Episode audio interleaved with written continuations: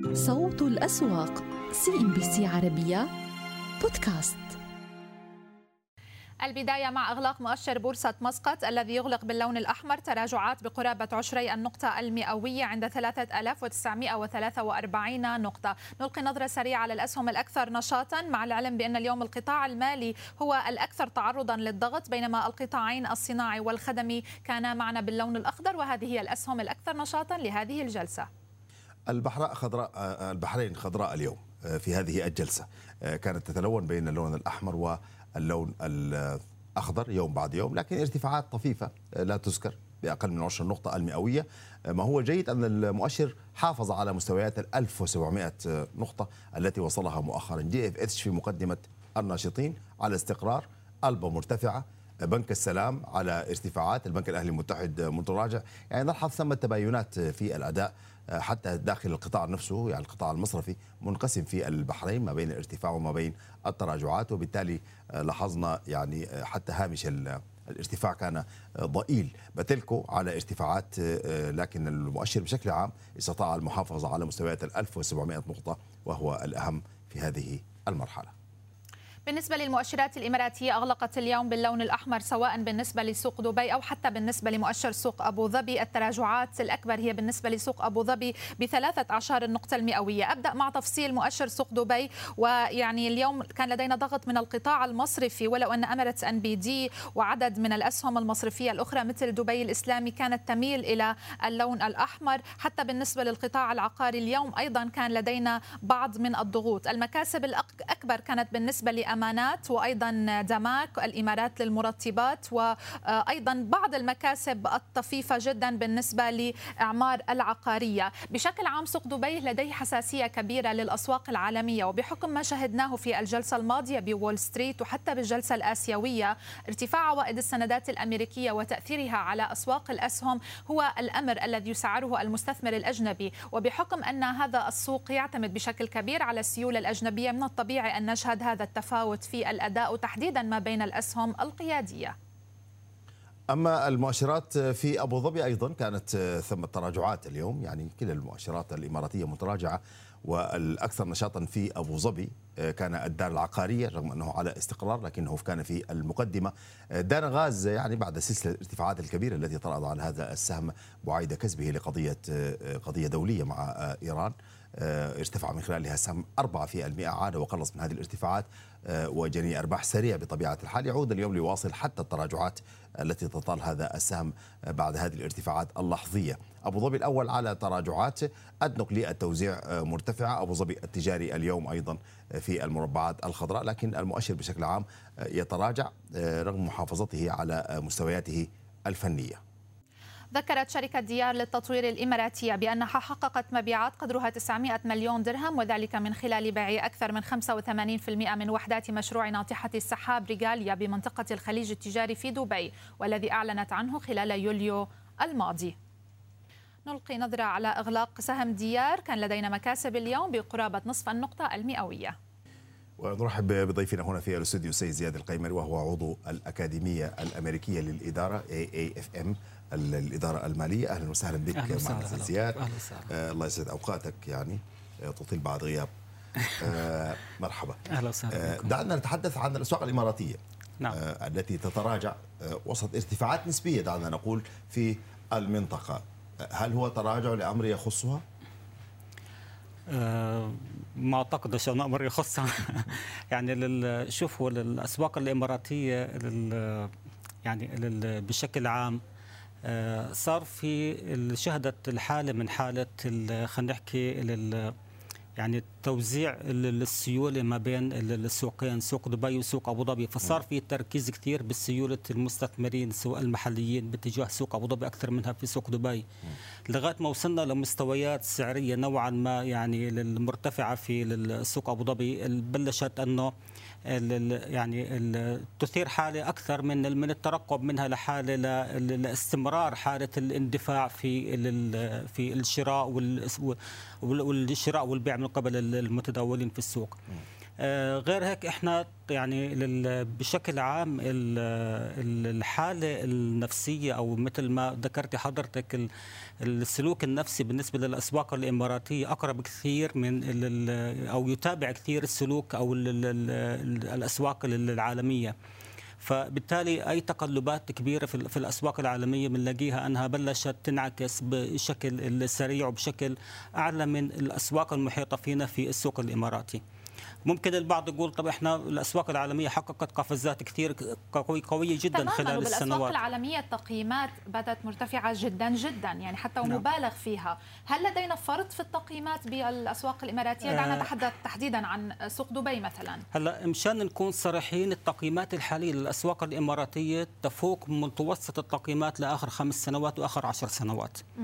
إحنا عندنا في ال 2021 نصف الأرباح آخر 12 شهر للاسواق الإماراتية للشركات الارباح المجمعة باستثناء خلينا نحكي الشركات الأجنبية تقريبا 65 65 مليار درهم.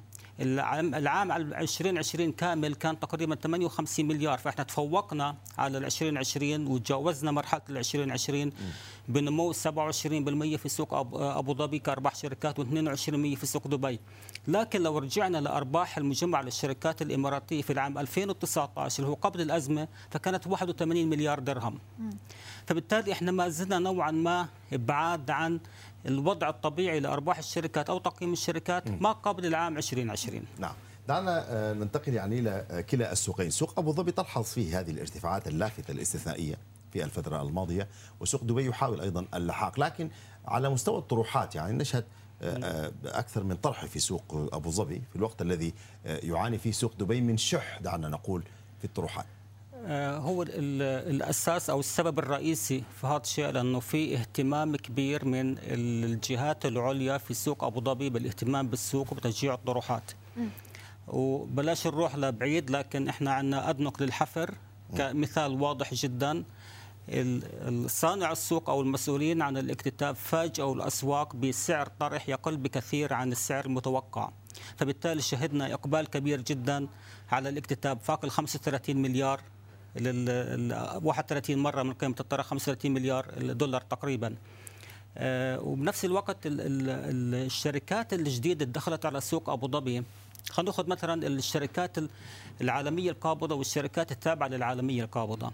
تقريبا ست شركات أو سبع شركات. هاي الشركات أضافت قيمة سوقية لسوق أبو ظبي بحوالي 580 مليار درهم. مقابل كانت القيمة السوقية لسوق أبو ظبي من دونها 800 مليار فارتفعت من 800 مليار ل 1.36 تريليون درهم. يعني زادت القيمة السوقية بحدود ال 74 أو 75% لسوق أبو ظبي. فكانت عملية طرح ناجحة. وبنفس الوقت لو اجينا لأحجام التداول إحنا في شهر سبتمبر الشهر الحالي الحجم التداول قيم تداولات سوق أبو ظبي كانت 43 مليار لغاية أمس. 21 مليار 22 مليار درهم يعني 51% من قيم التداولات تخص هاي الشركات الجديدة أو الشركات العالمية القابضه وشركاتها السيولة بشكل كبير حتى من بقية الأسهم المدرجة بالضبط. فهي عملية طرح لشركات سواء خاصة إدراج ثانوي سوق ثانوي أو اكتتابات طيب. جديدة وبنفس الوقت بشكل بيساهموا أو بيهتموا في أنه هاي الشركات يكون في عندها تدوير وعمليات قيم تداولات مرتفعة بالسوق. طيب لماذا يعني الواضح بأنه كأن هناك حاجة من المستثمرين لأن يكون لدينا نوعية جديدة من الشركات مدرجة وشركات عامة؟ برأيك إلى أي مدى هذا هو العامل الذي ينقصه سوق دبي؟ أن يكون لدينا إدراجات لشركات تعمل في قطاعات آه، لا نشهد إدراجها بالعادة حتى تجذب هذه السيولة إليها. هو إحنا لو تفرجنا بشكل عام على على اقتصاد إمارة دبي بنلاقي أنه هناك فعلا في إمكانية لطروحات مميزة مثل أعمالها بتصير في سوق أبو ظبي. لكن الموضوع بسوق دبي يحتاج إلى قرار يحتاج إلى الاجراءات والتنظيمات مثل اللي الأعمال اللي بنشوفها بنشهدها في السوق أبو ظبي. إذا توفر عندنا القرار والتشريعات والتنظيمات ومش بس هيك برضه صانع السوق لأنه الشركات الادراج اللي تم إدراجها جديدا في سوق أبو ظبي أبو ظبي لو انتركت بدون اهتمام صانع السوق فيها ما كنا شفنا النجاح الموجود فيه عليه حاليا. شكرا جزيلا لك زياد القيمل وأنت عضو الأكاديمية الأمريكية للإدارة المالية AAFM شكرا لوجودك معنا في هذا البرنامج. ومؤشر بورصة قطر يصعد لأعلى مستوياته في ست سنوات بدعم من القطاع الصناعي. التفاصيل بعد فاصل قصير. صوت الأسواق CNBC عربية بودكاست. إذا بخطى حثيثة. المؤشرات القطرية تستشرف مستويات جديدة فوق ال 11400 نقطة. أداء إيجابي آه، جيد. يحاول من خلاله المؤشر أن يعوض كل لحظات التكاسل ربما والرتابة في الأداء والبقاء في محطات آه، لفترات طويلة آه، بصعود إيجابي هذه المرة. يبدو أن هناك كثير من الأخبار التي تدعم ذلك. الأكثر نشاطا في قطر الاستثمار القابضة اليوم والخلية الدولية للخدمات والسلام. كل هذه الشركات متراجعة ورغم ذلك رأينا ارتفاع في المؤشر ما يدل على أن هناك أيضا عمليات ارتفاع هي الأعلى مستوى في حوالي ست سنوات. يعني وهذا مؤشرات أكثر من جيدة بطبيعة الحال. مصرف الريان على ارتفاعات رغم تأجيل الجمعية العمومية لكن إرهاصات ربما الاندماج قائمة وتدعم السهم. فودافون قطر أيضا على ارتفاعات داعمة للمؤشرات القطرية التي كما ذكرنا ترتفع إلى أعلى مستوى لها في نحو ست سنوات. وافق مجلس إدارة بنك الدوحة على تعديل النظام الأساسي للبنك لرفع نسبة تملك غير القطريين إلى 100% وذلك شرط الحصول على موافقة الجهات الرسمية المختصة. كان مجلس الوزراء القطري قد وافق في أغسطس الماضي على زيادة نسبة تملك غير القطريين في عدد من البنوك من ضمنها مجموعة QNB ومصرف قطر الإسلامي. وقعت شركة قطر للبترول عقدا طويل الأمد مع المؤسسة الوطنية الصينية للنفط البحري تورد بموجبه 3.5 مليون طن من الغاز الطبيعي المسال للشركة الصينية لمدة 15 عاما اعتبارا من العام المقبل. ومع توقيع العقد الجديد ترتفع صادرات قطر من الغاز الطبيعي المسال إلى الصين لأكثر من 15.5 مليون طن سنويا ما يمثل 20% من صادرات قطر من الغاز الطبيعي المسال البالغة حاليا 78 مليون طن سنويا. Good morning everyone.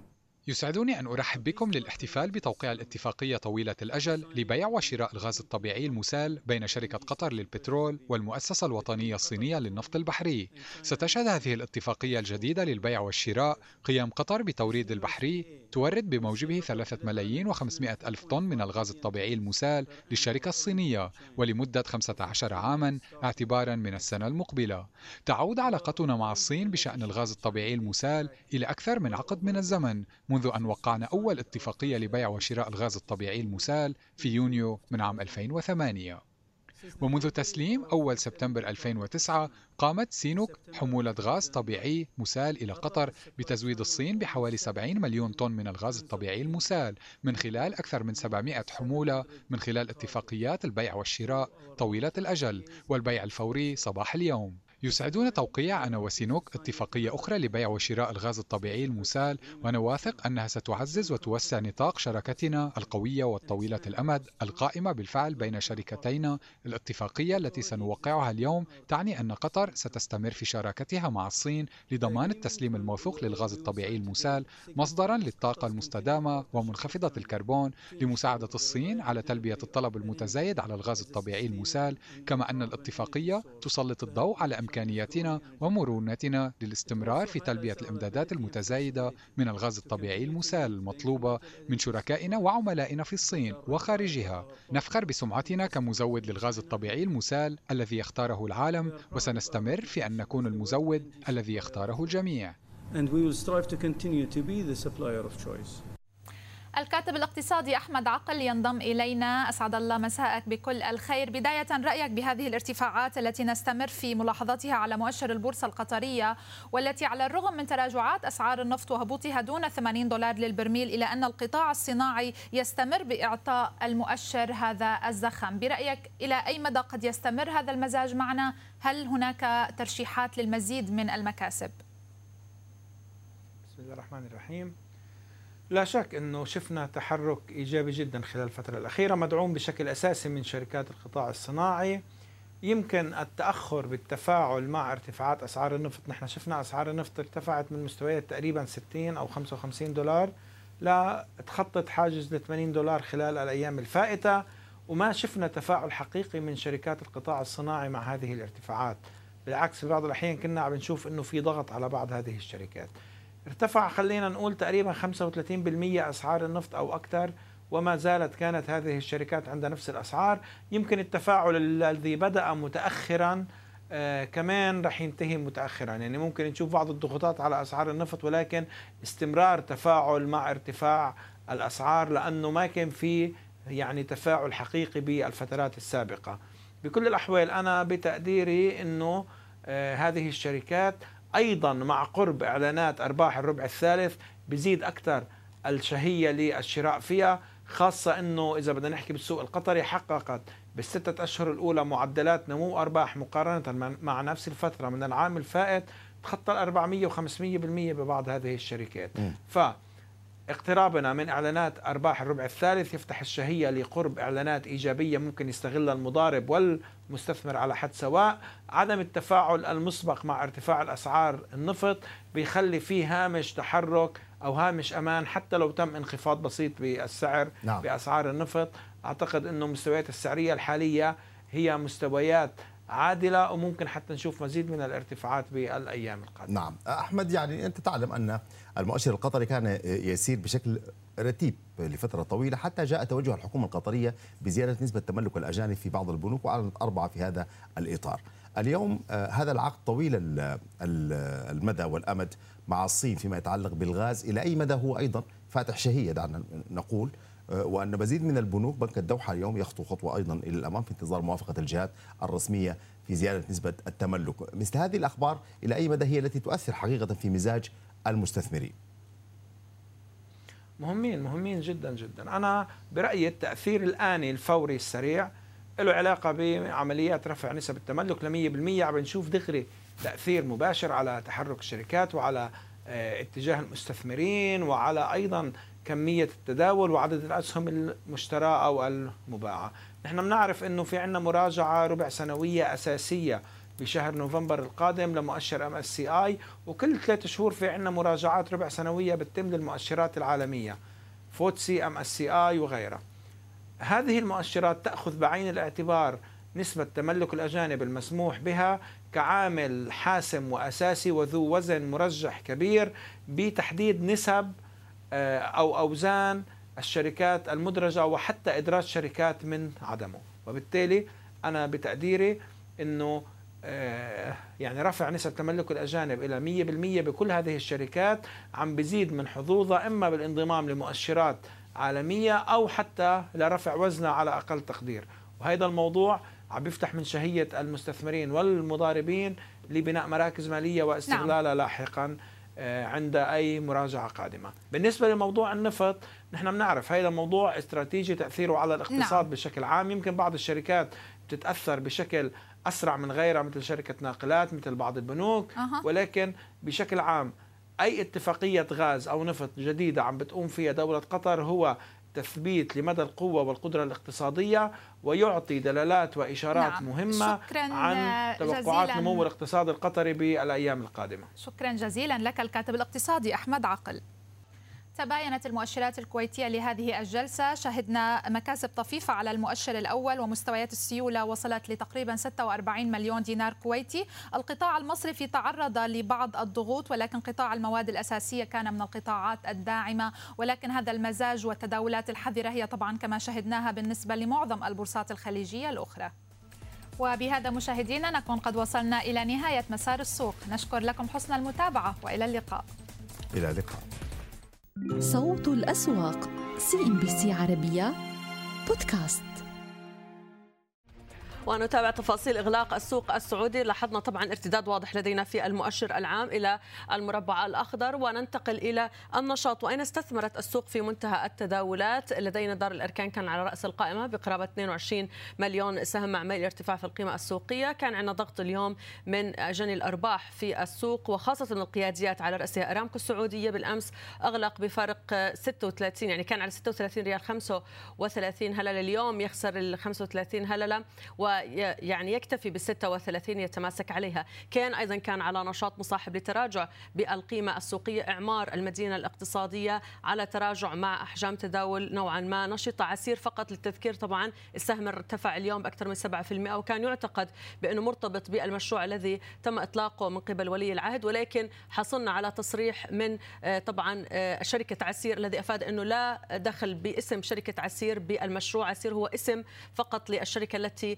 تتداول في السوق السعودي وبعيدة عن المشروع الذي تم الإعلان عنه. ننتقل إلى آه، طبعا وهذا يثبت لدينا أنه السوق يعني على الرغم من التصريحات ستجدونها خاصة على تويتر والفيسبوك لدينا على موقع القناة التصريحات الخاصة من شركة عسير. 10% بالليمت أب ارتفع السهم في نهاية الجلسة. يبدو فعلا آه، السوق تربط الاسم بالمشروع. سمو العقارية العبد اللطيف التطوير الغذائية وجبسكو جميعها كانت على أعلى مكاسب. أما الخسارة فقد طالت لدينا أن نقول 3% تكافل الراجحي ميبكو إدريس وإعمار جمعها كانت على خسائر. وضع القياديات وكيف أغلقت على الأعلى؟ وزنا على المؤشر الراجحي أغلق بتراجع ثلاث اعشار النقطة المئوية السابق. الأهلي التجاري كانت على تراجع. جبل عمر كذلك أرامكو خسر 1% جلسة هذا اليوم. تراجعت أرباح شركة عطاء التعليمية السعودية خلال عامها المالي والمنتهي في الحادي والثلاثين من يوليو 2021 بنسبة 51% على أساس سنوي مسجلة 37 مليون ريال. وأرجعت الشركة أسباب تراجع الأرباح إلى انخفاض صافي إيرادات النشاط بنسبة 17% نتيجة منح خصومات إضافية بسبب تعليق الدراسة واستمرار التعليم عن بعد. وأوصى مجلس إدارة شركة عطاء التعليمية بتوزيع أرباح نقدية على المساهمين عن السنة المالية المنتهية في يوليو 2021 2020 بواقع ريال واحد للسهم ما يمثل 10% من القيمة الإسمية للسهم وإجمالي مبلغ موزع قدره 40 مليون ريال. كذلك أوصى مجلس الإدارة بزيادة رأس مال الشركة عن طريق منح أسهم بنسبة 10% ليصبح الإجمالي 440 مليون ريال بهدف دعم وتقوية القاعدة الرأسمالية والنشاطات المستقبلية للشركة. عطاء أغلق على مكاسب 20 نقطة المئوية. وافقت هيئة السوق المالي السعودية على طلب شركة المنجم للأغذية لطرح 18 مليون سهم للاكتتاب العام تمثل 30% من أسهم الشركة حيث تعتبر أو تعتبر موافقة الهيئة على الطلب نافذة لفترة ستة أشهر من تاريخ قرار الهيئة وتعد الموافقة ملغاة في حال عدم اكتمال الطرح وإدراج أسهم الشركة خلال هذه الفترة. وافق مجلس إدارة شركة المعمر لأنظمة المعلومات على تأسيس شركة تابعة ذات مسؤولية محدودة مملوكة بنسبة 100% مقرها مدينة الرياض مختصة في تطوير وتقديم حلول وخدمات في مجال التقنيات المالية والأسواق الإلكترونية. وذلك بعد الحصول على الموافقات والتراخيص اللازمة من الجهات ذات العلاقة. المعمر أغلق على مكاسب على 1.17 نقطة المئوية. وعن تحليل أداء السوق السعودي معنا من الرياض الدكتور سعود المطير وهو الأكاديمي والمستشار والكاتب الاقتصادي. أهلا ومرحبا بك معنا.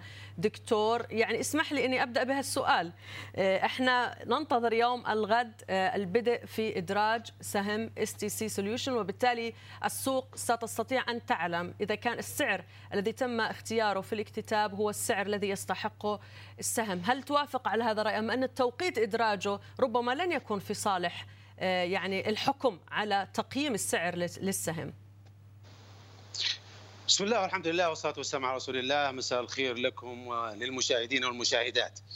طبعا لا أتفق معك. فعلا هو عملية التقييم عندنا آه، في الوقت الحاضر مع الموجة الصاعدة هي مبالغ فيها بشكل عام ليس فقط شركة حلول STC أتصور إن عملية الأوامر والتغطيه يعني هي آه، للأسف آه، طلبات آه، للشراء ليست مدعومة بالقوة الشرائية يعني ليس مجبرين على أن يدفعوا المبالغ اللي يطلبون الاكتتاب فيها. المبالغ يدفعونها فقط عندما يتم التخصيص وما يتم التخصيص لهذه المؤسسات هو نسبة ضئيلة مما يرغبون فيه.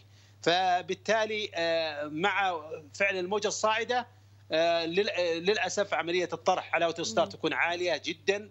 آه، السوق طبعا عندما تدخل السوق أيضا تحقق مكاسب كبيرة. آه، عندما يصحح السوق في يعني وقت قادم وهنا نعم تبدأ تأخذ القيمة الحقيقية يعني مسارها وخصوصا بعد إعلان النتائج لأن كما نعلم لاحظنا الكثير من الشركات يكون في اختلاف نتائجها قبل الطرح والنتائج بعد الطرح. فبعد الإعلان مثلا نتائج الربع الثالث والربع الرابع يعني يستطيع المستثمر أن يأخذ فعلا يعني قاعدة واضحة لمسار الشركة في الفترة وعنده صبر دكتور سعود ولا أنت شايف إنه في شريحة هي اشترت على سعر معين والناس اللي ما حصل لها ما يعني التخصيص أو ما أخذت حصتها هم مستهدفينهم؟ يعني أنا بدي أستنى بكرة ينزل السهم وأبيع. للي حابب يشتري فبالتالي ممكن يحصل هبوط على السهم فقط لهذه الفئة.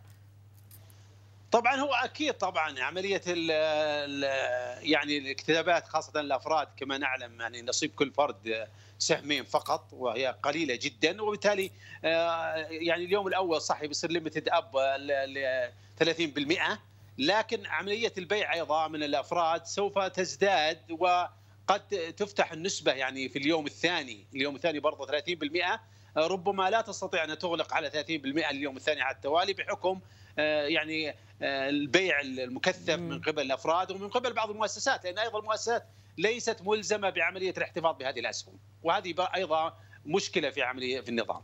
نعم، طيب خلينا نذهب سيد أو دكتور سعود.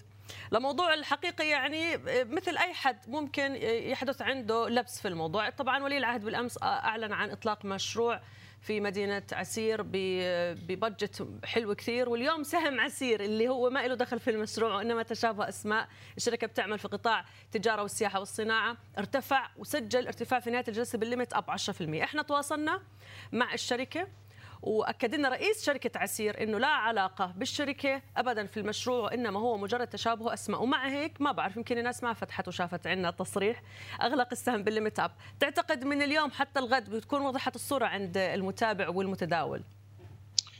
لا هو مثل عملية الاستثمار في قطاع السياحة. المفروض إن كل الشركات اللي تستثمر في قطاع السياحة تستفيد من هذا المشروع وليس شركة عسير لوحدها، العسير كما تفضلت هو مجرد تشابه بالأسماء، ربما أنها تحصل على بعض العقود مستقبلا وربما أنها ما تحصل على أي عقد. لكن الخبر هذا يفترض انها تتفاعل من مع كل الشركات المعنية بالسياحة لأنه مفيد لها في المستقبل يعني وجود طلب مستقبلي على الاستثمار في هذا القطاع. أما مع يعني نعم كما تفضلت يعني هي الارتفاع بالنسبة العليا إذا كان ما في سبب آخر غير هذا السبب أتصور إنه من الغد ما في غير هذا السبب. نحن تواصلنا آه. مع رئيس الشركة يعني. أتصور إنه من الغد بيكون في عملية يعني عودة من جديد للاحمرار نعم يعني إن شاء الله يكونوا ما يعني تعقبوا على هذا الشيء سوء الفهم ويفضل يعني المساهم متمسك في السهم. طب خلينا نذهب معك دكتور سعود الأسبوع الجاي عندك حنتعامل مع الشهر الجديد وبالتالي انتهت فترة انتظارنا يمكن لمتى حتبدأ عندك سباق الإعلان عن النتائج المالية. هل أيضا حنشوف ربما دور الخبرة اللي أعطتنا توقعات ستبدأ شيء في شيء تعطينا يعني الأسبوع القادم حيكون مكثف عندنا زخم كبير جدا من الإعلانات متوقع هالشيء طبعا إذا سمحت لي بس قبل هذا الأسبوع القادم خلينا اليوم وبكرة يعني آه. ان الان يعني الآن حلول غدا سوف تطرح. في السوق وأيضا اكوا باور عملية اكتتاب بدأت اليوم. ففي فعلا عملية يعني ربكة في السوق في عملية زحام شديد يعني اكتتابات وطروحات وإدراجات مباشرة. يعني لم نعهدها من قبل فعلا. ولا شك ولا شك إن هذا يضغط على السيولة. يعني صح صح. هو لا شك في الأجل الطويل بكل تأكيد إنه مفيد للسوق. لكن الضغط على السيولة اليوم كما نلاحظ السيولة انخفضت انخفاض كبير مقارنه في الامس، أمس وصلنا تقريبا 9 مليار اليوم يا دوب كملنا خمسة يمكن خمسة شوي.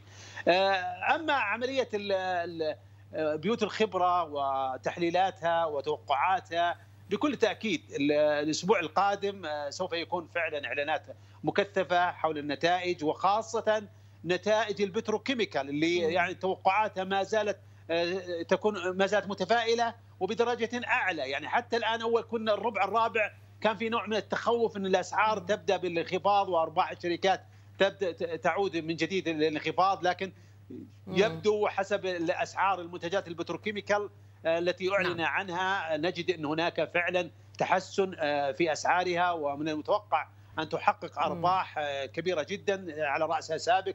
ربما تحقق أرباح تاريخية على مستوى العام. طب أنت ذكرت البتروكيماويات والمتقدمة.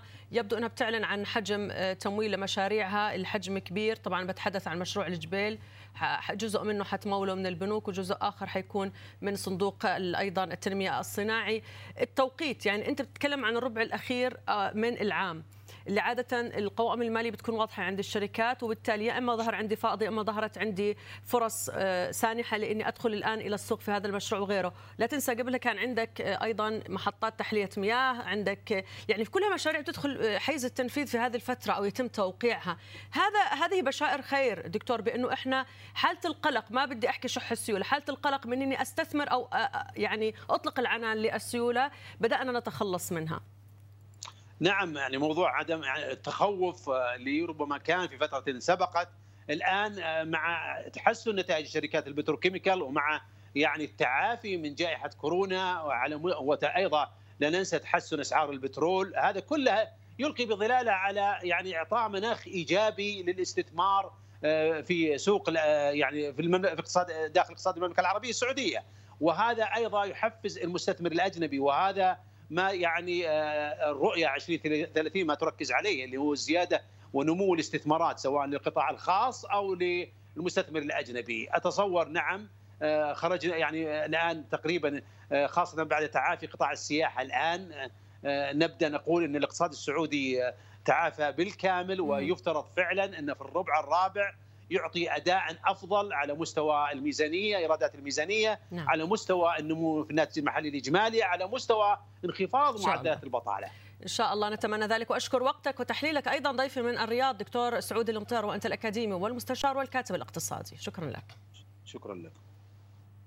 إذا مشاهدينا كانت قد حدثت وكالة التصنيف الائتماني إس أم بي تقريرها الائتماني للمملكة العربية السعودية مؤكدة تصنيفها للسعودية الذي نشرته في شهر مارس من هذا العام عند A- مع نظرة مستقبلية مستقرة. وتوقعت الوكالة عودة الاقتصاد السعودي إلى النمو الإيجابي في العام 2021 عودة على مسار النمو في 2021 هكذا توقع تقرير حديث صادر عن S&P بشأن أكبر اقتصاد في المنطقة وأحد كبار اللاعبين في سوق النفط العالمي السعودية. تقرير الوكالة أشار إلى أن انتعاش النشاط الاقتصادي غير النفطي في السعودية بالربع الثاني من عام 2021 جاء مدعوما بتطورات في عدد من القطاعات في مجال العقارات والتصنيع وتجارة الجملة والتجزئة والمطاعم والفنادق. وعلى صعيد المالية العامة قدرت الوكالة في تقريرها الحالي أن يصل العجز من الناتج المحلي للعام المالي 2021 حوالي 4.3% مقارنة ب 5% في تقريرها المنشور في مارس الماضي. الوكالة قدرت في تقريرها أيضا أن تبلغ نسبة الدين العام السعودي من الناتج المحلي الإجمالي للعام الحالي بنحو 30% من جانب آخر وبالمقارنة بانكماش الاقتصاد السعودي في عام 2020 بحوالي 4.1% توقعت الوكالة نمو الناتج المحلي الإجمالي الحقيقي السعودي بحوالي 2.4% في الفترة ما بين 2021-2024 وترى S&P أن تطبيق إصلاحات هيكلية قوية بالمالية العامة أدى لنمو الإيرادات غير النفطية مسجلة نحو نصف إجمالي الإيرادات لعام 2020 وختاما توقعت الوكالة أن تدعم الحكومة النفقات الرأسمالية المحلية وتمول المشاريع الكبرى عن طريق صندوق الاستثمارات العامة وصندوق التنمية الوطني والاستمرار بإجراءات دعم النمو والاستثمار الأجنبي المباشر الذي ارتفع بنسبة 20% في عام 2020 و11% خلال الربع الأول من العام الحالي. صوت الأسواق CNBC عربية بودكاست. ونلقي نظرة مشاهدينا على إغلاقات البورصة المصرية. شهدت السوق المزيد من التراجعات على خلفية اعتراض واضح لدينا في السوق بمجمله على عملية تطبيق أو البدء بتطبيق الضريبة على الأرباح الرأسمالية مع عزوف واضح لدينا من قبل المتداولين عن التعاطي مع أي جديد وخاصة قبل أن يرى أي من أو ترى أي من الاعتراضات النور.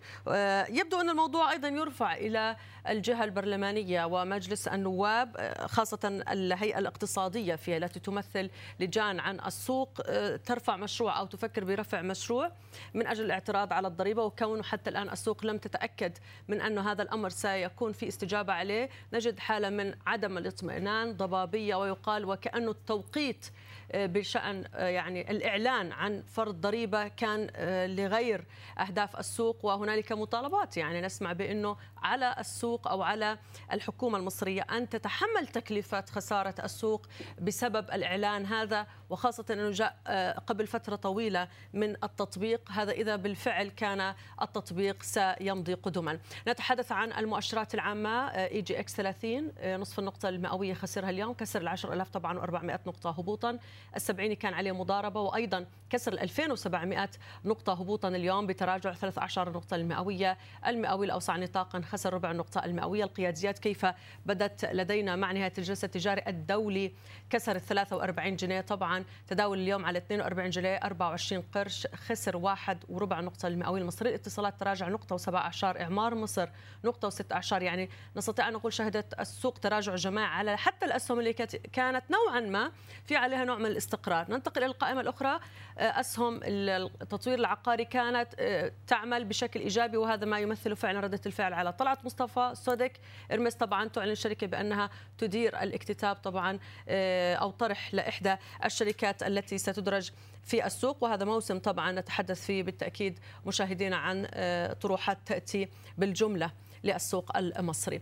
نذهب إلى السبعيني. هذه الأسهم التي شهدت مضاربة عليها وكان يعول عليها أن يكون نشاط مركز نشاط السوق ويعني نتحدث عن أبو قير الأسمدة والصناعات. خسر نصف النقطة. أجواء عشري النقطة. الإسكندرية لتداول الحاويات 18 من التراجع. عامر جروب نقطتين وربع نقطة. العربية لإدارة الأصول خسر واحد في المئة. ونتحدث عن العربية لحليج الأقطان. خسر واحد في المئة. ارتفع الملتقى العربي الاستثمار العربية الإسمنت خسر واحد في المئة. دمت ارتفع نصف النقطة. أسك للتعدين ارتفع. يعني في تباين ولكن لا نستطيع أن نقول أنه في أسهم بعينها. هي التي ترتفع لأسباب يعني غير جوهرية أو أسباب لا تتعلق بالجو العام في السوق. وكان قد كشف هشام توفيق وزير قطاع الأعمال العام في مصر عن إرسال ملفات لخمس شركات تابعة للوزارة جاهزة للطرح بالبورصة إلى اللجنة المسؤولة عن برنامج الطروحات الحكومية. وأوضح أنه تم اختيار الشركات التي خضعت لعملية هيكلة شملت إجراءات تنظيمية وإصلاحية لتمكين مجالس الإدارات وتحسين أداء الشركات منها تعديل قانون قطاع الأعمال العام وهياكل تنظيمية جديدة موحدة طبقا لكل صناعة وإعداد لوائح عمل موحدة.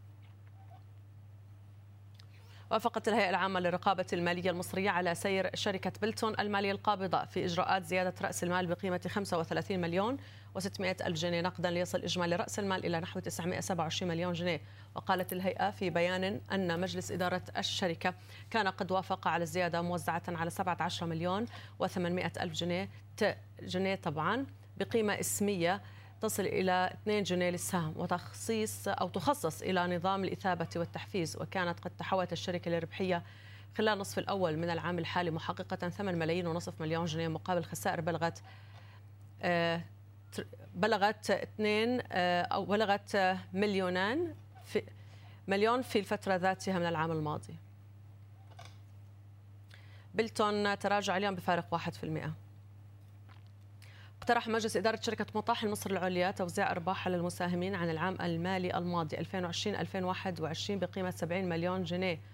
وبواقع 10 جنيهات للسهم ووافق المجلس على دعوة الجمعية العامة غير العادية للشركة للإنعقاد للنظر في مد أجل الشركة لمدة 25 عاما تبدأ من الحادي والثلاثين من مارس 2022 وكانت قد كشفت القوائم المالية لشركة مطاحن مصر العليا ارتفاع أرباح الشركة خلال العام المالي 2020-2021 بنسبة 3% على أساس سنوي مسجلة 147 مليون جنيه. كذلك ارتفعت إيرادات الشركة بنسبة 2% على أساس سنوي مسجلة 810 ملايين جنيه. المطاحن كانت على الحياد في جلستي هذا اليوم. أظهرت القوائم المالية المعدلة للشركات المصرية لنظام التعليم الحديث ارتفاع أرباحها خلال العام المالي الماضي 2020-2021 بنسبة 126% على أساس سنوي. مسجلة صافي ربح وقدره 5 ملايين و500 ألف جنيه. وارتفعت إيرادات الشركة أيضا خلال العام المالي الماضي بنسبة 19% على أساس سنوي وصولا إلى ما يفوق 27 مليون جنيه. وأفادت الشركة بأنه تم احتساب الخسائر الضريبية المرحلة وتم تعديل ضريبة الدخل استدراكا للقوائم المالية وبناء على إعداد المستشار الضريبي للإقرار الضريبي. ومعنا طبعا للتعليق على أداء السوق. سيد عيسى فتحي العضو المنتدب لشركة القاهرة لتداول الأوراق المالية. أهلا ومرحبا بك معنا سيد عيسى. يعني أتمنى إنه يكون يعني لدينا جديد فيما يتعلق بعدم اطمئنان السوق. يعني هذا الأسبوع الأكثر يمكن بكرر نفس الموضوع في كل جلسة لكن على الأقل عندنا تقدم من ناحية إنه في إعادة نظر آه، ومشروع لكتابة ورقة تنشدونها إلى مجلس. نعم. طيب سأعود إلى ضيفي السيد عيسى وأعود من جديد مشاهدينا. ألقي نظرة أيضا على الأسهم التي أغلقت اليوم آه، لدينا خاصة من القياديات. حبذا لو أخذنا القياديات وتحديدا ما لاحظناه اليوم من سلوك بيعي على التجاري الدولي الذي حافظ ويعني أظهر لدينا تماسك. أسهم القطاع البنكي عادة يعني حتى موضوع آه، فرض ضريبة آه، يعني هي تعتبر نفسها هي تحت جهاز رقابي كبير يعني البنك المركزي. وبالتالي الموضوع يعني عاجل أو آجل هي ستكون أول من يجب أن يطبق هذه القرارات كونها تخضع لنظام آه، رقابي يعني قوي وشديد غير كونها أيضا مدرجة في السوق ولديها نظم أخرى. أعود إلى ضيفي السيد عيسى فتحي وسؤالي يتعلق بأين وصلنا اليوم من محاولة التحرك إزاء آه، مشروع فرض ضريبة على الأرباح الرأسمالية؟ سمعنا بأنه في توجه لمجلس النواب بكتابة صحيفة. ربما ستجد النور. تفضل. يعني تحياتي ليك ولفريق العمل. آه، طبعا موضوع الضريبة كما ذكرت بيلقي بظلاله على السوق منذ أن خرجت وزارة المالية بما خرجت به وبالتالي عملت نوع من الاريتيشن أو القلق للسوق. وبالتالي بدأت في عمليات انسحاب بتتم باين حتى من أرقام التداول. النهاردة يعتبر أقل رقم تداول خلال الأسبوعين الماضيين يعني تجاوزنا المليون المليار جنيه بأرقام بسيطة لم نصل لمليار ومية. آه، المؤسسات نفسها أصبحت مهيضة الجناح في سيولتها بنسبتها جت في إحدى الجلسات يوم الأحد كانت 9% النهاردة كانت حوالي 17% المؤسسات نفسها بتعاني من استردادات الوثائق خصوصا صناديق الاستثمار بسبب تراجع الأسهم وبالتالي ده اللي بيفسر الضغط اللي موجود في الأسهم القيادية زي ال CIB أو فوري.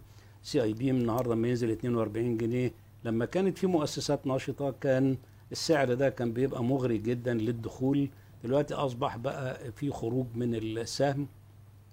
فكل هذه الأوضاع ممكن تؤدي إلى انهيار صناديق الاستثمار.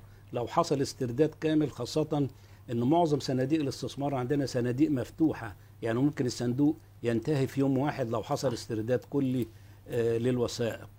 آه، طبعا البرلمان هو الجهة المنوطة بتعديل التشريع سواء بالتأجيل أو بالإبقاء أو بالإلغاء. وبالتالي أعتقد إنه لا يجب أن نجرب آه، يعني ال ال ال نفس الحاجة وعاوزين نوصل لنتيجة مختلفة. صح. جربت قبل كده موضوع الضريبة مرتين وفي كل مرة كان السوق بيصل إلى مسائل دامية ودراماتيكيه وبعد كده نرجع نأجل. فبالتالي أنا شايف إنه مشكلة السوق مع الضريبة مش إن الضريبة وسعرها كام مشكلة إن يبقى في ملف ضريبي وإجراءاته مع وزارة المالية معروفة.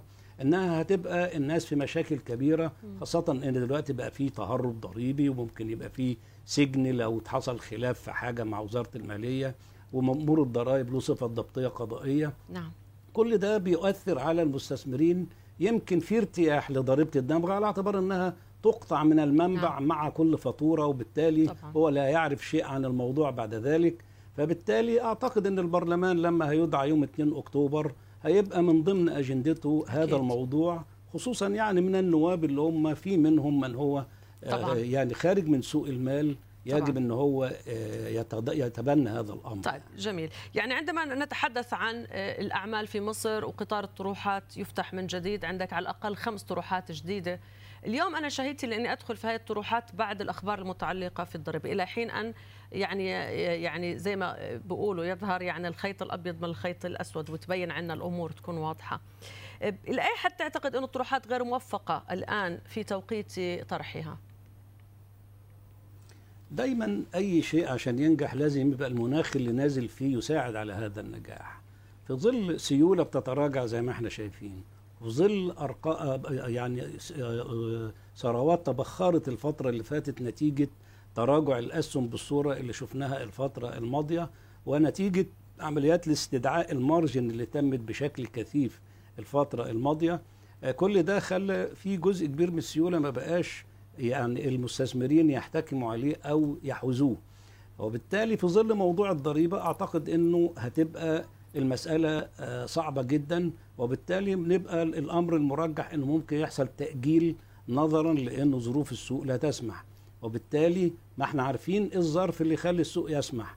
النهارده لازم يبقى فيه قرار سريع فيما يتعلق بهذا الأمر وأرجو بس من السادة في وزارة المالية محدش يخرج يتكلم في الموضوع لأن هو في الآخر جهة تنفيذ وليس جهة تشريع لأنه كل ما بيتكلموا كل ما بيعملوا نوع من العصبية لدى المستثمرين بيزودوا درجة عدم اليقين وخاصة إنه العالم زي ما أنت عارفة في مشاكل كتيرة أصلا ودي كلها قاعدة بتضرب من بره بس لسه ما حدش واخد باله منها يعني. مهم.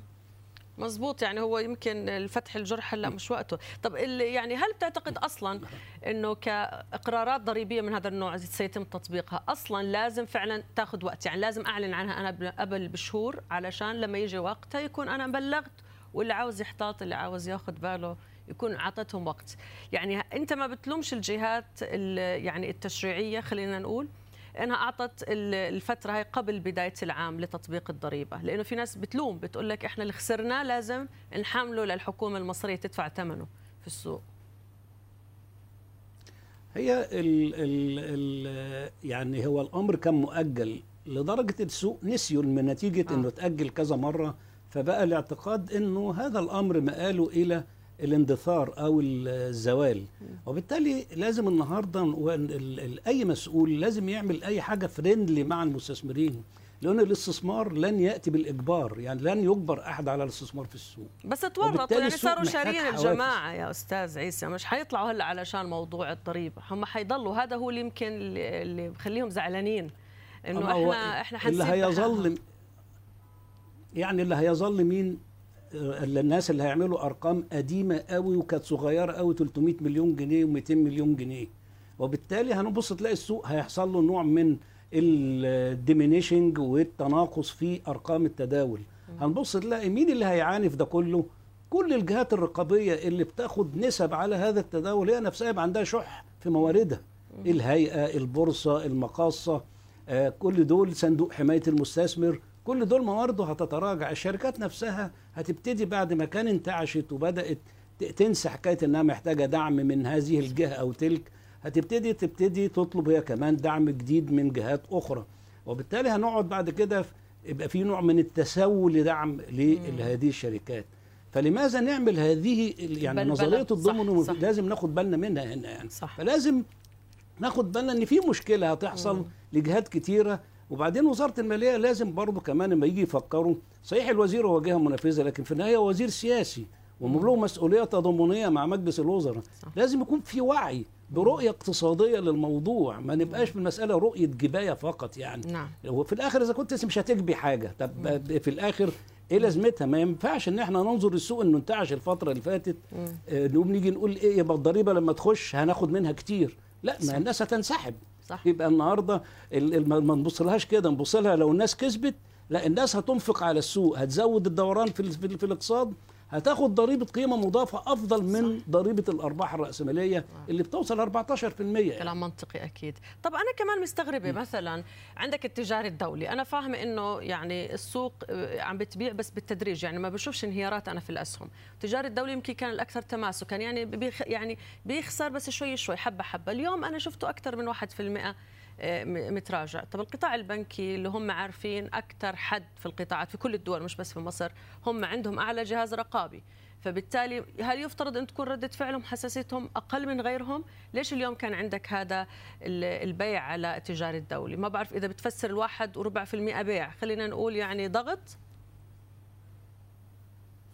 هو نبص التجاري الدولي نازل من كام عشان نقدر نعرف التدهور من 47 من 47 جنيه اليوم عندك 42 وفكة شوي لا يعني لو خدنا مثلا على مدار سنة كان ب 65 لا أنا بتكلم من بعد ما وزع من لا أنا بتكلم من لما آه. بدأنا نتفائل ومسكنا ال 47 آه. آه. فحتى 47 ل 42 في سهم زي التجاري الدولي واضح إنه لما بقى 46 ما كانش فرصة ما 45 ما كانش فرصة ما بقى 42 أيضا مش فرصة. ليه؟ بنك التجاري سهم مؤسسي يعني لا تستثمر فيه سوى المؤسسات أكثر من الأفراد. حتى المستثمرين طويل الأجل فيه بيشتغلوا فيه على أساس كوبونه وهذا حتى الأمر كمان محافظ البنك المركزي حرم المستثمرين صح منه صح. لأنه منع توزيعات نقديه عشان هذا كورونا صح. العام. ال فطبعا السهم لما بيبقى مؤسسي لازم اللي هتشتري مؤسسة أيضا. طب إذا كانت المؤسسة اللي بتشتري مني هي كمان معرضة لنفس الظروف اللي أنا بتعرض ليها. طبعا. يعني لو صندوق ألف وصندوق ب اشترى من ألف بيلاقي نفسه مضطر يبيعه تاني يوم بسعر أقل من اللي اشترى بيه من صندوق ألف. لأنه ما فيش أفراد بيخشوا في الوسط يظبطوا العملية. وعشان كده نجد إن أسهم الأفراد فيها حرية حركة. سهل جدا تعمل سبريد كبير صح. في أثناء الجلسة. وتعمل فروقات ممكن الناس تكسب منها من خلال المضاربات صح. أما الأسهم الثقيلة الوزن زي ال CIB أو فوري أو غيره م. هي أسهم مؤسسية فاذا كانت المؤسسات زي ما قلت في البداية نعم. مهيضة الجناح من حيث السيولة نعم. يبقى ما فيش إمكانية لارتفاع هذه الأسهم يعني طبعا إحنا نتمنى على الأقل الافراج عن التوزيعات وأشكرك ضيفي من القاهرة السيد عيسى فتحي العضو المنتدب لشركة القاهرة لتداول الأوراق المالية صوت الأسواق سي ام بي سي عربية بودكاست.